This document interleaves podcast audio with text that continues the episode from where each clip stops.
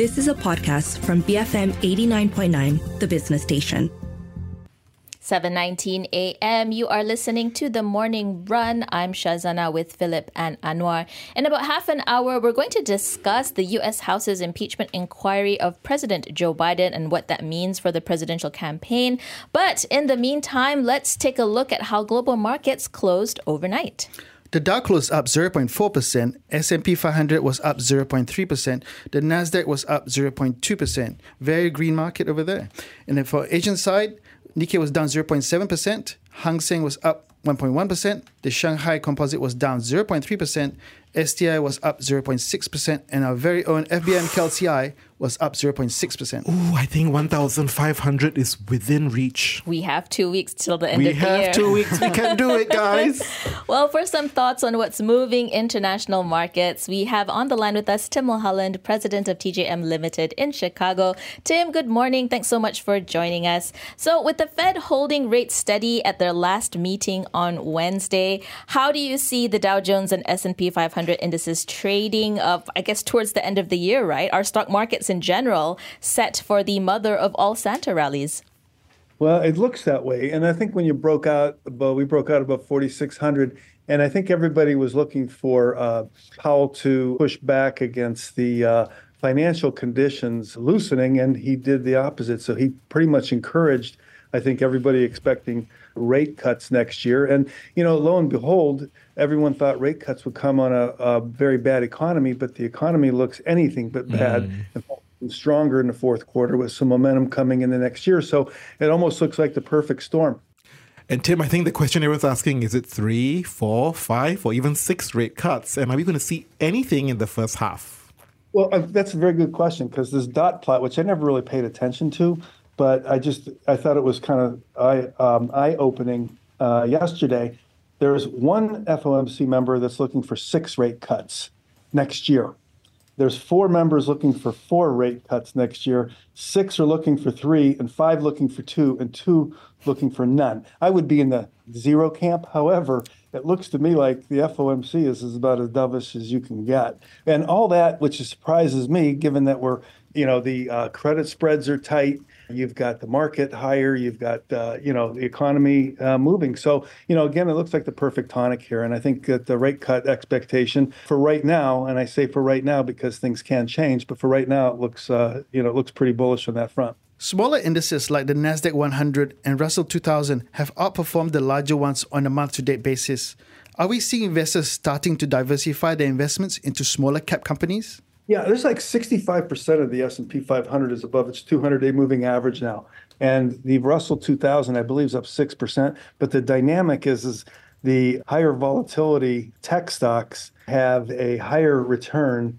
I'm, I'm sorry, the, uh, I'm saying it backwards. The higher volatility small caps theoretically have a lower return than what the large caps are doing. There's never been a bigger dynamic between the, let's say, Magnificent Seven versus you know the rest of the market and the small caps or value stocks, if you will. So I think you're seeing a more broader participation, which you know adds to the bullishness in the uh, market sentiment there as well, because you're seeing the market rally broaden out a little bit. So that's coming in the line. And if we don't get a recession, and if you do get the Fed backing off on rates a little bit, I think you really want to be in EM and you want to be in Russ in the small caps. But there's also some expectation that the Magnificent Seven will do extremely well next year, right? Forecasting earnings growth up to 20%, right? We should remain heavily invested in the Magnificent Seven, in your view? I don't know if heavily invested, but you got to be invested. I think you need to diversify away. If you are heavily invested, good for you. And you could take, you know, I think reallocate a little bit. But those big Magnificent Seven have unbelievable balance sheets and uh, and franchises. So it's kind of hard to ignore them. Uh, you know, and again, I think the interest rate situation, longer term rates, I'm talking 10 year notes, which incidentally below 4%, which I did not anticipate. But I mean, that's all, you can't avoid it. But I think you do need to broaden out and diversify a little bit as an equity investor now, both internally and externally. Let's take a look at the US dollar, which has outperformed all developing and emerging market currencies in 2023. How do you think the pivot to dovishness by the Fed is going to affect the greenback's strength next year? Yeah, it looks to me like the you know the dollar, even though it was strong on the rate hike, still didn't come close to its high from um, the fall of 2022. So our rally fell way short of that. And now we turned back down. And I think that uh, what and what I'm looking at and have been looking at is especially the yen. And I think the yen is going to be one. Uh, you know, we were what 153, 154 yen a week or so ago, and now we're in the low 140s. Uh, and what the implications that has, and this is what I want to keep an eye on because if you get a much strengthening yen and you've got the yen has been the biggest funding currency for the risk on trades throughout the world, that may have some implications going forward. But I think that's what you're seeing in gold. You see the gold market and you're seeing commodity. Look at even copper.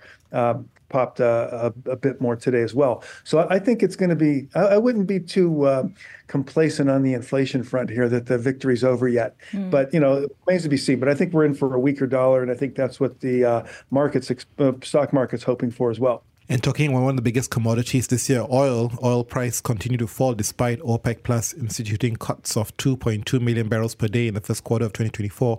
Why has this been the case, even with their planned supply restrictions?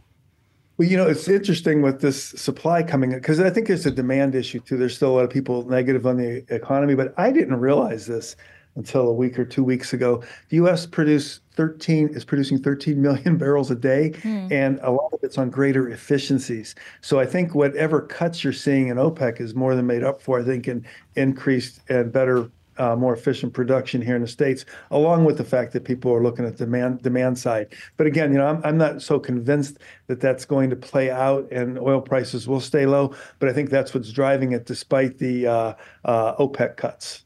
And can I get your thoughts, uh, Tim, on whether the outcome of COP28 this week is going to have any long term repercussions for the oil and gas industry? Are we going to start seeing that impact, I guess, market indicators sooner rather than later, or is that still going to be a long way off, you think? I think it's still a long way off, you know, and I think there's still a lot of male investment in that area as well. But you know, again, it's here, and even some of these majors are looking at ways. I mean, you're seeing cleaner fuel, and you're also seeing them uh, diversify into renewables and so forth. So I, I, think it's it's it's for real, but I think it's going to take a little bit longer than uh, maybe some may hope. Before we let you go, Tim, maybe we can take a look at what's happening over in the EU and in the UK, which uh, doesn't seem to be following the Fed's uh, dovish leanings. What do you think is the picture moving over there as we head into 2024? You know, again, I, I think that was a little bit of a disappointment because I think there was a green light for them to uh, for the UK and EU to back off a little bit, uh, and you know, and they didn't because they're holding steadfast to their, you know, inflation mandate. And, you know, quite frankly, uh, and especially of the old Bundesbank days as well, that's been one of the main themes. I don't believe that their mandate, like the Fed, is full employment and and uh, lower inflation. I think theirs primarily is inflation right now, and their their makeup there is a little bit different and holding holding. Uh, not so much the UK, but in the EU and holding it together. But I think that was a little bit surprising. Mm. But if the Fed does move, they'll they won't be far behind. Tim, thank you as always for speaking with us. That was Tim Mulholland, president of TJM Limited in Chicago, giving us his take on some of the trends that he sees moving markets in the days and weeks ahead. I think the divergence between what's seeing, what, what we're seeing in the US versus what we're seeing in the UK and EU is extremely stark after you saw both decisions. What was interesting is both sides of the Atlantic made the same decision to maintain rates, but the outlooks are very different and super contrasting, right? So that's where the biggest divergence that we see actually in terms of the outlook. Asia seems to be a really interesting opportunity next year. Commodity seems to be a really interesting opportunity, but the big question here is the divergence there. He also advised that if you're invested in Magnificent Seven, maybe just diversify into something else. That's right. I mean, I think uh, they still seem to do very well, but he is also relatively more constructive beyond those seven stocks. And with regard to energy, I guess uh, he seems to still be pretty much in the energy still has legs to run when it comes mm. to markets. Uh, although I think there's so many factors at play. That's right, because there was even a recent report by the IEA that actually says that we expect uh, oil to peak, right, and actually demand to slow down actually in 2024. I, I wonder what's driving this whole dissonance and clarity about where the price trajectory of oil is. Yes, he said also emphasized that, you know, commodity prices are on the rise. Don't be complacent with inflation. Absolutely. All right, it's coming up to 7:29 in the morning. We're going to head into the 7:30 a.m. news bulletin, but after that we are going to be discussing bamboo diplomacy uh, and what that looks like. Stay tuned, BFM 89.9. You have been listening to a podcast from BFM 89.9, the business station. For more stories of the same kind, download the BFM app.